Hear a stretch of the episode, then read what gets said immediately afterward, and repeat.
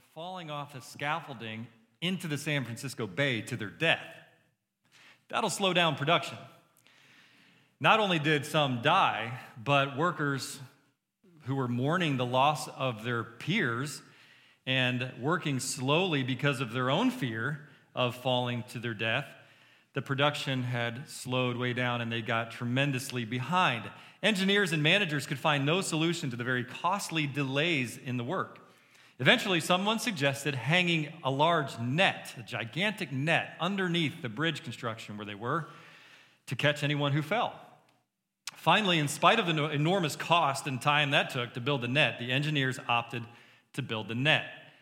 Here's a couple pictures. The net was installed and in progress from then on was hardly interrupted again. Some workers fell into the net, but they were saved and they went back to work. Ultimately, all the time that was lost due to the fear of dying was regained. Once the net was provided for the workers, they were prepared to work with trust and confidence. Now, we could probably relate to that, right? If you were one of those scaffolding bridge workers uh, seeing people fall to their doom, um, you'd probably feel a lot more at ease knowing that there was a net there to catch you, right? I think we can relate to that. I would feel much, much better about those working environments. So, pro- probably most of us wouldn't choose to be in those working environments in the, in the first place. But hear the parallel here. What a picture this is of God's saving grace and power guaranteed to us while we're doing the work in this world that He's called us to do. So I want you to keep this image in your head as we go. And when we are facing dangerous situations, costly situations, facing great opposition, and when persecution comes, even when the world seems to be falling apart, we walk and work strongly because of God's grace and power in our lives.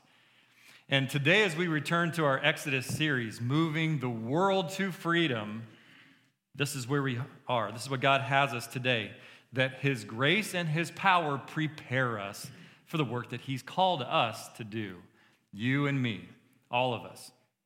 We pick up in chapter 6, verse 10. And so I encourage you to open your Bibles if you haven't already. Turn on your Bibles, whatever it takes. And your sermon notes are in your bulletin. If you did not get those, raise your hand and Chris will pass those out to you. I see one already. Okay. It's good to have all these things laid out. Have your hearts prepared.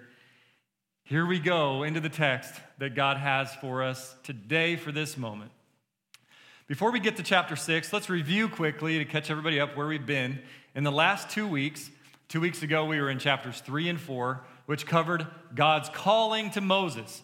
And we learned through watching God's calling of Moses that we all have a calling in this world too. And there's a process by which God calls us to the, to the purpose that he has us to live in this world. And Moses' calling started out well, but even though he was in the center of God's will, it immediately turned into great discouragement from all sides, from Pharaoh and Egypt to his own people, the Israelites, discouragement, even though he was being obedient to God, discouragement from all sides. But embedded in the early verses of chapter 6 last week, we saw some of the foundational promises in all of the Bible. Seven I will statements from God. Seven promises that reached, that, that were central to the entire unfolding plan of redemption of the Bible, central to the story of the universe, central to the exodus from Israel, central to the Passover feast, central to all of the unfolding plan of redemption, all seven promises from God we saw found their ultimate fulfillment in the gospel of Jesus Christ, his death and resurrection. And we get a lot of power and comfort from that. And now on this side of the cross, we have that power through the final sacrifice of Jesus power to defeat sin, power to defeat death, judgment, and all discouragement along the way, having been set free by receiving Jesus' gospel in our lives. That's who we are, brothers and sisters. This is good news. Now, there's a reason for all of this. We all have a purpose, just like Moses did in this part of the large story of the universe that we're studying together.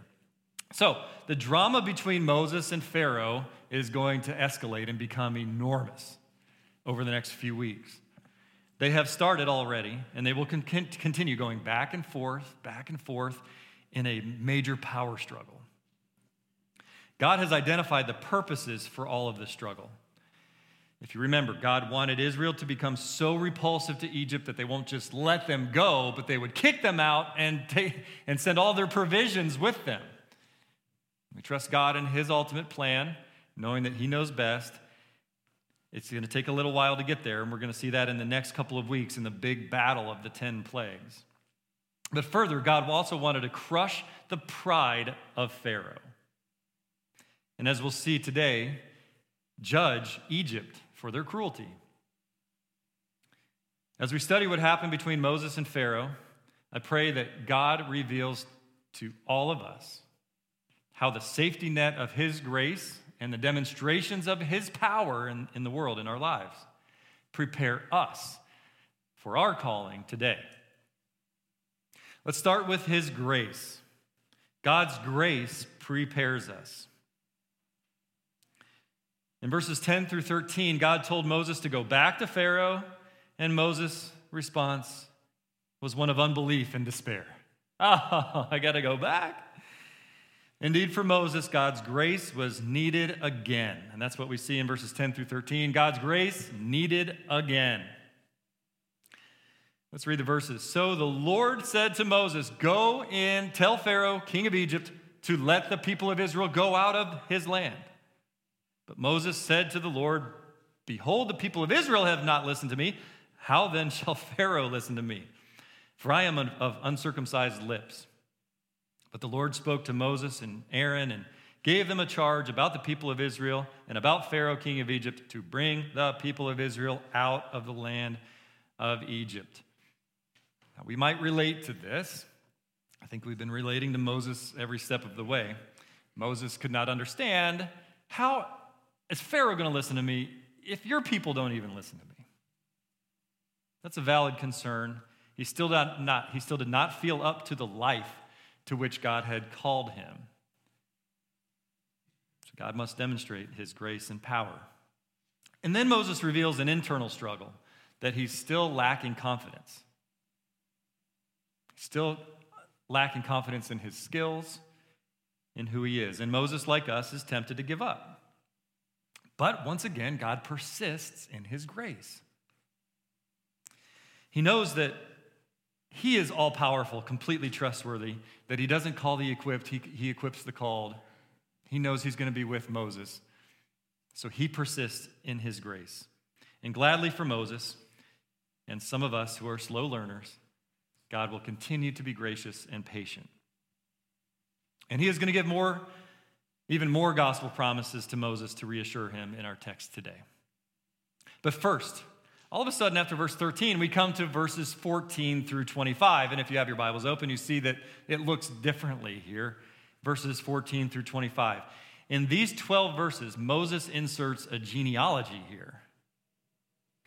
This is a family record which interrupts the story of Moses and Aaron's ongoing conversations with Pharaoh and God.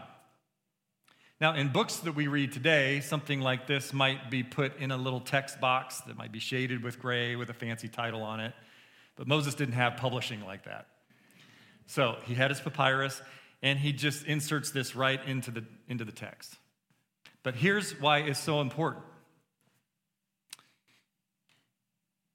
What we see here is the great purpose for doing so, I, I put as letter B, that God's grace is demonstrated in our stories. There's a reason this is here. Now, we're not going to read these verses. I know you'd love to hear me pronounce all those names. We can do that another time. But as you scan through those, Moses' purpose for including a portion of his and Aaron's genealogy here, right in the story, right at this point, was to build a case for how Moses and Aaron became the leaders of the nation of Israel. With three million people, trust me, there were at least a few, more than a few, I would imagine, that were asking, How are these guys qualified and appointed to lead us? And so Moses puts this genealogy in there.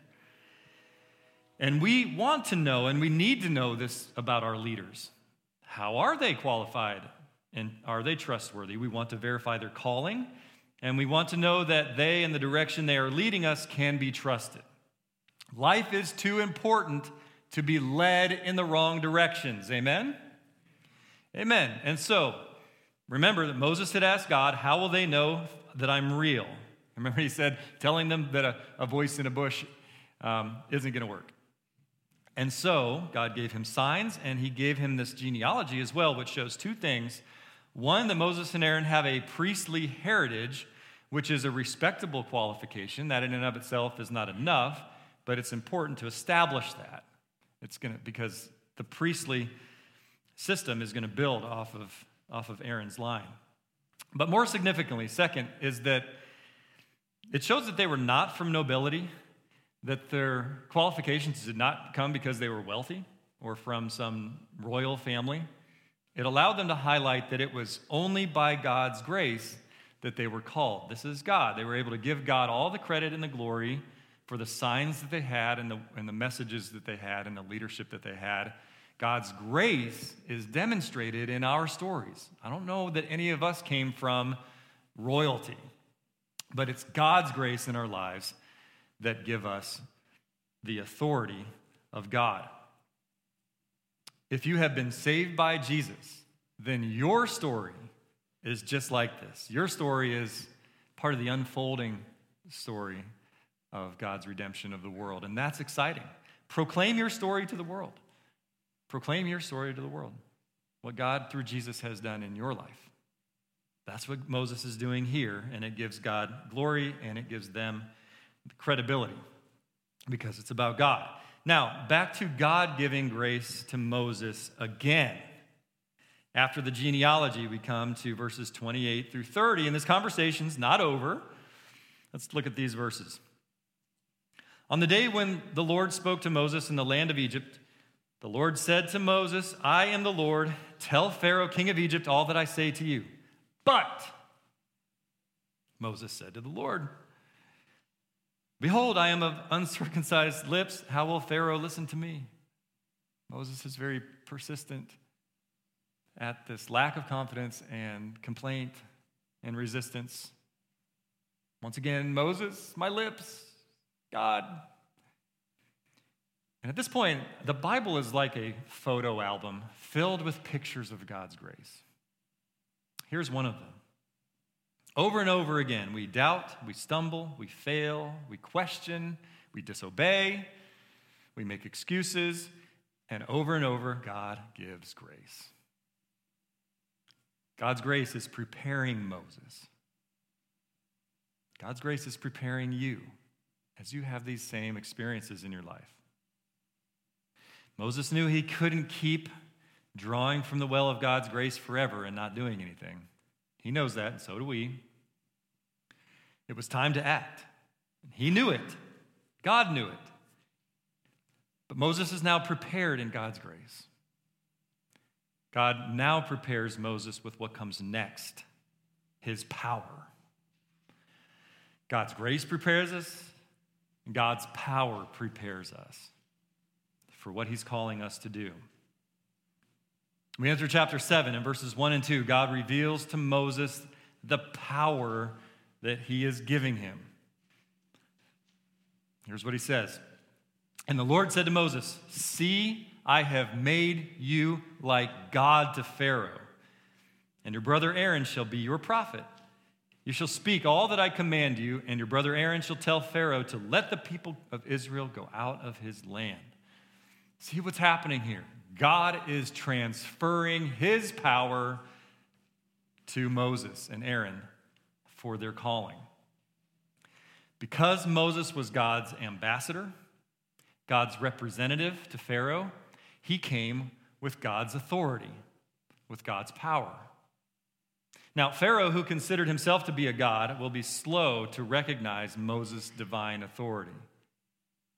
See the parallels in our own life. We come with God's power, people are slow to see it and to receive it. But through the 10 plagues, Pharaoh's eventually going to get the picture. Listen, this is God's power.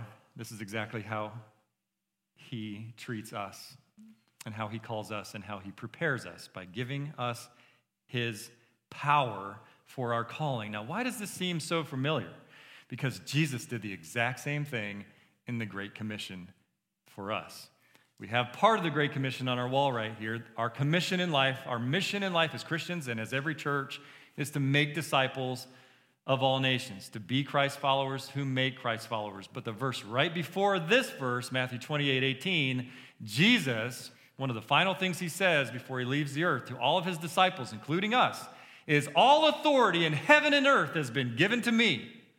All authority, all power. Go therefore.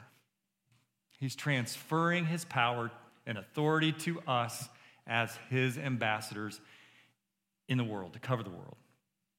Same thing that God did with Pharaoh then, Jesus did with us and what we live under right now. He prepares us with His grace, He prepares us with His power.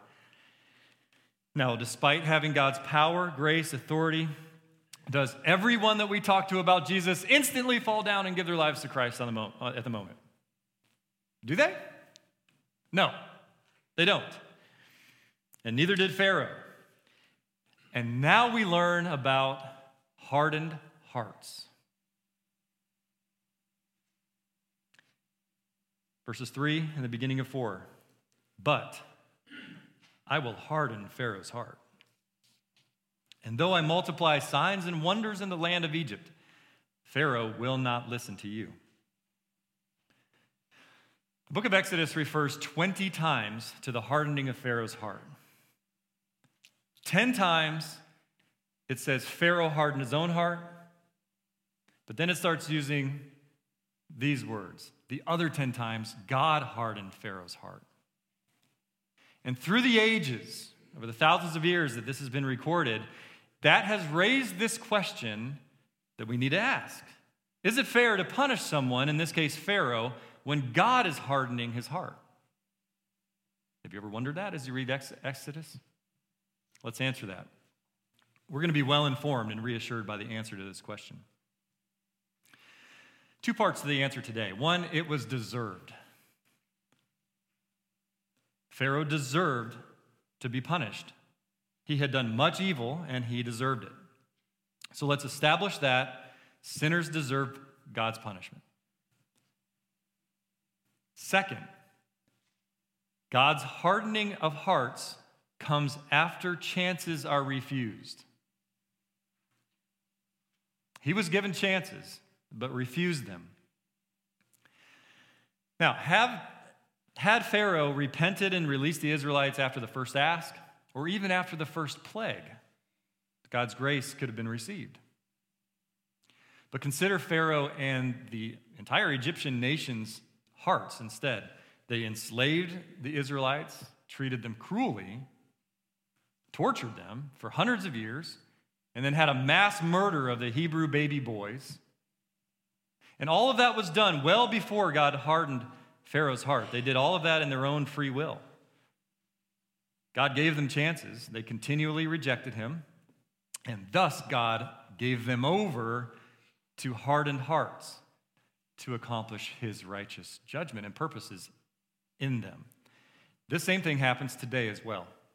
In the New Testament, Romans chapter 1 elaborately describes this process as it happens today in the hearts of humans. And I'm talking about Romans 1, verses 18 through 32. I'm not going to read all those verses, but I'm going to summarize its teaching right now. Verse 18, Romans 1 18 says, For the wrath of God, for the wrath of God is revealed from heaven against all ungodliness and unrighteousness of men who by their unrighteousness suppress the truth. So we have a world full of unrighteousness, suppressing truth, and God's wrath on it. The passage continues teaching that the truth is out there, it's available. All creation demonstrates God's glory, and anyone who turns to that and seeks to know the real Creator will, be, will receive God's truth.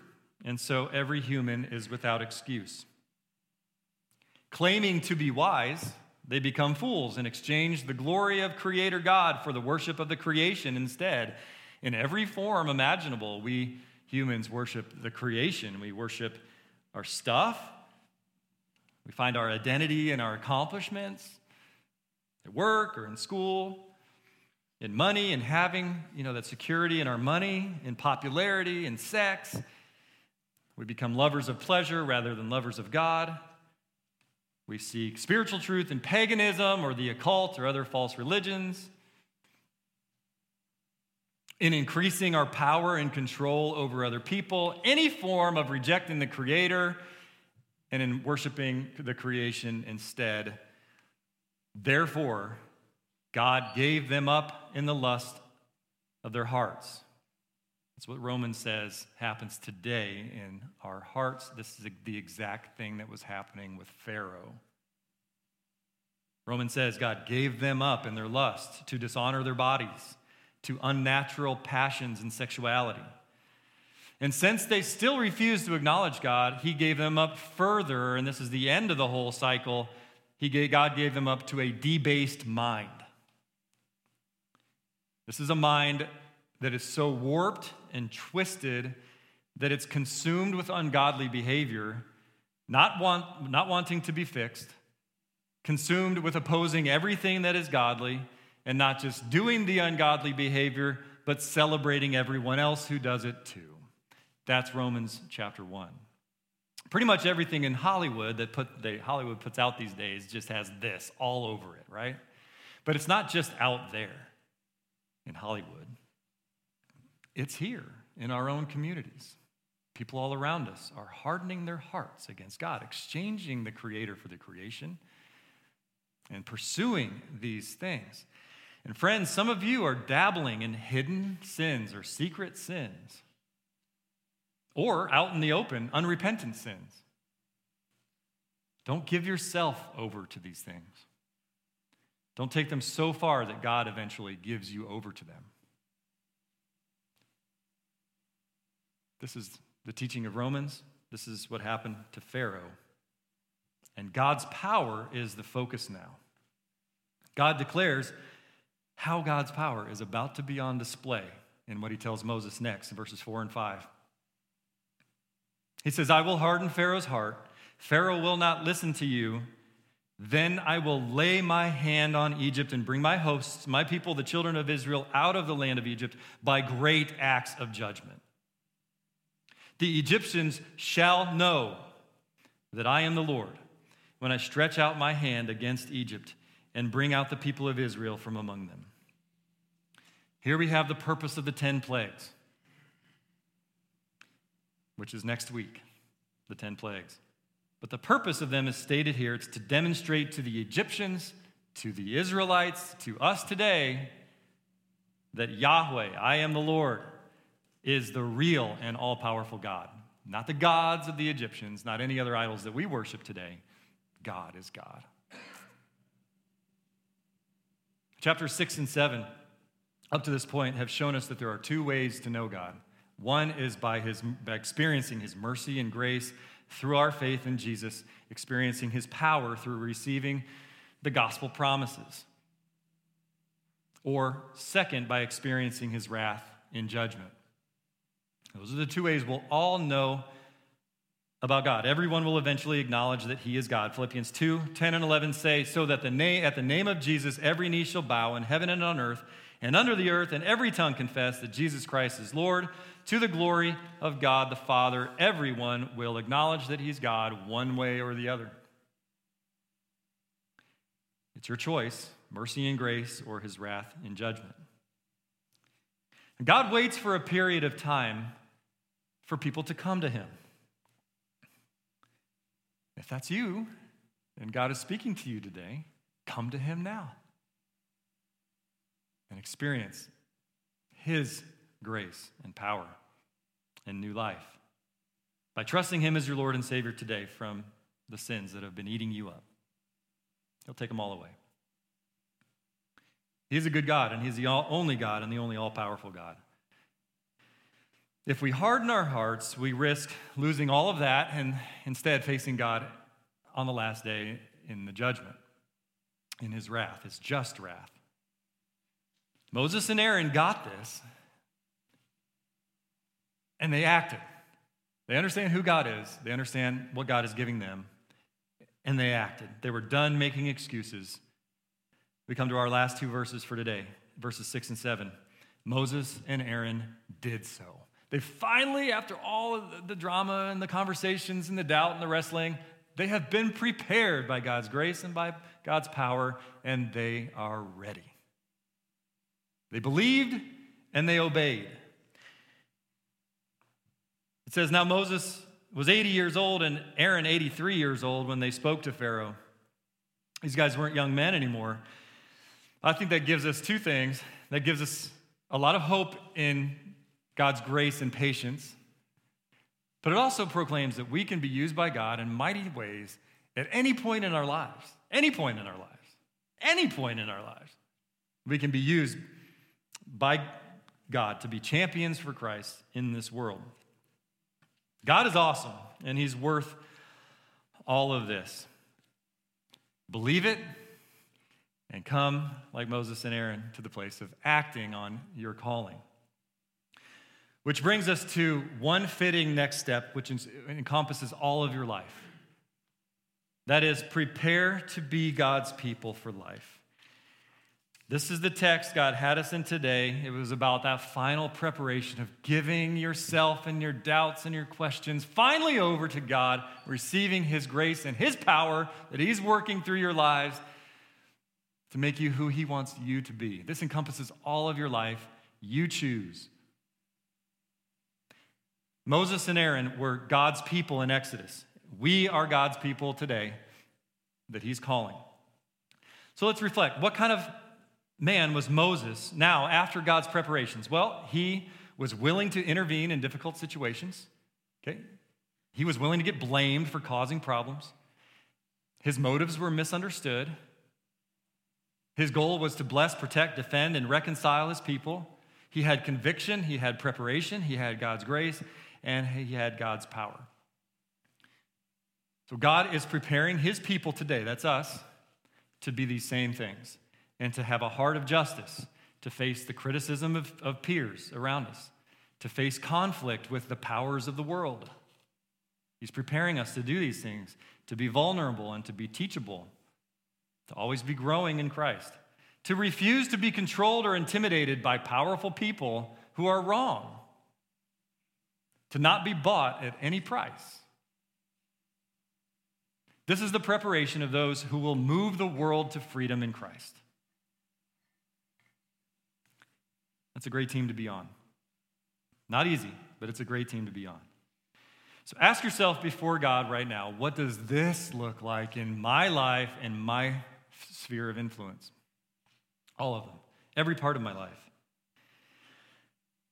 Apply it to every part of your day to day personal life. This is where the majority of our lives need to be focused on is our day to day life, our family, our church, our workplace, our neighborhood, community, schools, where God has us in our day to day life. That's where the majority of our focus needs to be. The majority of where God's calling for us to make a difference in this world is, is going to rest. Okay, but in closing today, sometimes there are larger spheres of reality that need to be addressed. addressed. And right now, I'm thinking about America as a country. People have had to fight and die for freedom since the beginning of America, and we're appreciative of that. Preachers have needed to apply biblical truth not only to personal day to day lives, but also on a larger societal level. And I'm happy and blessed with the privilege of doing that, of addressing certain things on that larger level. And this continues to be the case in America to a rapidly increasing measure, and we need to be prepared. The agenda to move our country away from freedom away from Christian principles, away from the fear of God, away from the law of God, has gained a lot of strength and momentum. It has great power and influence in our country and in our lives too, through media, through education, through culture, through government. See, this has happened so gradually over the last 300 years. You can trace this, historians do, it's pretty clear. But it's happened so gradually over 300 years that American Christians have, by and large, not stood strong against this movement. And we find ourselves here where we are today. We have become the proverbial frog in the boiling water. How many of you have thought about that metaphor? Recently. That's, in case you don't know that metaphor, there's a pot of boiling water, there's a frog in it. He doesn't know that he's being cooked to death because the water temperature increases just a little bit at a time until finally it's boiling and he dies. That's how Americans have been, and um, the American church hasn't stood strong against this anti God movement because of that. It's just a little at a time. But this movement of our society away from Christ and away and toward chaos and toward division and toward this culture of death and towards the distortions of sex, it's all about to take a large leap in the Equality Act. The Equality Act that passed the House of Representatives last week and is now moving to the Senate in the coming days, where it must get 60 votes in the Senate to pass. Now, not everyone is aware of this yet. Maybe that's the first time you've ever heard of this. But this bill, H.R. 5, known as the Equality Act, is an all out attack. Okay, it's a large leap. It's not a slow boiling water anymore. It's an all out attack on the family, on the unborn, on sexual health, on human dignity, on diversity and beliefs, and on Christian companies, ministries, Christian schools, and churches. It sets out to do great damage to the First Amendment rights, to religious liberty, faith, and freedom. The act claims to prohibit discrimination against sex, gender identity, and sexual orientation by bringing gender identity, which is fluid by their own definition, at a whim, to the level of civil rights protection of ethnicity or skin color, which is obviously not fluid. If passed, it would supersede all religious protections currently in place in our country. It transgenders all public schools, public properties, from bathroom usage where sexual predators would have open access to our girls' and women's restrooms without question, without the ability to question, to curriculum, which is already radicalizing in our schools, to essentially ending girls' and women's sports, which we are already seeing. It abolishes separate facilities for men and women in such places as homeless shelters. I could go on. On human life, which isn't receiving as much media, but to the Christian is at least as important. It enshrines abortion in ways only dreamed about in legislation up to this point. It would punish any provider who refuses to perform an abortion to murder a baby. It would punish any provider that chooses not to murder babies under the claim of pregnancy discrimination. Think about that. What a way in. Further, it seeks to shut down faith based fostering and adoption ministries. I remember seeing this movement in Washington State five, six years ago, and it was gaining a lot of traction. We've had a little reprieve and it's back. Shutting down Christian fostering and adoption ministries. See, this is giving its regard only to the agenda behind it, not to life and not to children who are in need of a good home. So, this bill is an all out rush to implement everything that they wanted, whoever they are, people who aren't following God and don't fear God and are anti God's law. It's a rush to implement the most God hating legislation possible. The days of slowly boiling water are over. Senators are calling, that are voting on this, are calling this the beginning of the targeting not just of the First Amendment, but targeting of the church. Now, this is reality. This is what we're going to speak into, and I'm going to speak into this.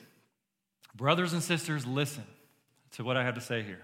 This is not the first time in history that Christians have faced this, that the church has faced this. In fact, we have had the blessed privilege in this country of religious freedom, which has been rare in the big picture. While the vast majority of Christians over the last 2,000 years have had the blessed privilege of being strengthened and refined in the fires of persecution, we are simply in the process of changing from one blessed privilege to another. We don't like it, but we have our calling. we have God's grace and God's power. Or if God allows, we're in the process of starting a revival that holds this change back in the name and glory of Jesus Christ. We don't know. God knows how it's all going to play out. Now, also, this bill may not pass in the Senate. Okay, but if this one doesn't pass, do you see how rapidly and how far America is changing? I hear pastors, church leaders say, you know, all the blame goes on the church for being soft and honestly leaving good doctrine. I don't know about all the blame, but there's a huge amount of blame to put on that. We need to stand strong on the Word of God and be an influence of love and truth and grace in every sphere and stop just burying it all and being like the rest of the world. We are God's ambassadors of a better way. I believe that in the future, much of the country is going to look to places like Indiana for strength and leadership. I believe that's what we are. That's what we have, we'll have to offer. So, I have six things that Christians must do, and then we'll close. Pray. It's not the least we can do, it's the most powerful thing we can do. Do you understand that? If we're not praying, God's not moving for us. Pray. Second, treat everyone, everyone with love and dignity. This is Jesus' way. Everyone is a sinner, including us, who needs to be saved by Jesus through his grace. So we preach the good news of the gospel of freedom and we lavish love and grace everywhere we go. That's our calling. Third is to stand strong and united for truth. It's time to stop squabbling about all the little things that we disagree about. That's one of the great benefits of persecution. The refining fires of persecution is that believers stand strong together. We stop arguing about all these little things that they're so petty that we argue about all the time. The image of God is being assaulted. So we stand, and it's time to have a Holy Spirit powered backbone. Like the apostles did in the New Testament. Maybe you need to read the book of Acts again and see how engaged and bolden they were in the public square. That's where we need to get our inspiration. Don't slip and let yourself get caught in divisive Facebook posts and commenting. That's just indicative of the kind of slipping we can do into arguing and being divisive and not Jesus like. Jesus called us salt and light. Light. Salt preserves culture and blesses the culture. Light exposes darkness with a great blessing. That's us. Four, we need never to be fearful. Never to be fearful. We don't need to fear ridicule, getting canceled, losing your job. God commands us be anxious for nothing, but in everything by prayer. And he says that because he knows that he's in sovereign control. We have nothing to fear. Certainly we'll be bothered by things, but nothing to fear. Five, we need to get off the heavy influence of the world's media it has on us. We consume music and movies and TV and books and screen time and porn. We consume these things think, thinking they won't have any effect on us, and they do. They render us useless. We become what we consume. So here's the principle starve the flesh, feed the spiritual nature. And then, sixth, use the political process that we do have. We have cultural influence and the legislative process. God not only allows for this, Christians, this is the exact counsel and what Jesus and the apostles modeled. They used the political processes that they have in place. And for us, right now, this is to contact our senators and some other things. Things that don't really take much time, but if we don't do them, they don't make the impact. I'm going to email you today, this afternoon. I'm going to email everybody in the church a few things, some links and simple instructions to do this because it needs immediate action. I'm going to include a, uh, a note from Lakeland Christian Academy and from ACSI on how it affects Christian schools. It affects potentially Grace College, Grace Seminary, the school that meets here, Lakeland. Um, it's very well spelled out, the details involved, and the action steps we can take right now. And I just want to say this action is effective. I took a tour of the Washington State Capitol a few years ago, It was a tour run by a Christian organization, and part of it was to show us the impact that Christians can make when we show up in the world, in the culture, in the, in the legislation. And for some reason, 50 years ago or whatever it was, Christians have just kind of left the whole public square in that way. And guess what? The other lobbyists, they show up in mass. And all of them, all of the politicians and they, they all say this that it does make a difference when Christians come and, and interact. It does. It makes a huge difference, and it makes a huge difference when they don't as well. So I'm going to send that out today. Those are some clear instructions as we talk about. Again, I want to focus on our personal day to day life being by far the majority of our calling from God. Your day to day life and your influence. That's, that's what we're responsible for. But there are these times when we need to take action on a bigger societal level, and this is now. This is now. May it revive us, strengthen us, encourage us as God is preparing us, even in this moment, with His grace and power to do His work in the world that the world so badly needs. We don't want to keep it from the world anymore. Let's pray, and then the two songs we're going to sing as we close the first one is a personal commitment, that's our priority. The second one is a celebration of God's power in the world. Let's close in prayer. Lord, we absolutely have no reason to fear, every reason to celebrate and praise and worship you. You have the final ultimate victory, and you're the one who gives us the power and calling to work out your, your will in the world. And so we celebrate that. And so we pray a prayer of repentance and faith in the power of Jesus crucified and resurrected. We pray now and respond. I pray that's very clear in each of our lives how the Holy Spirit wants us each to respond and as a church together.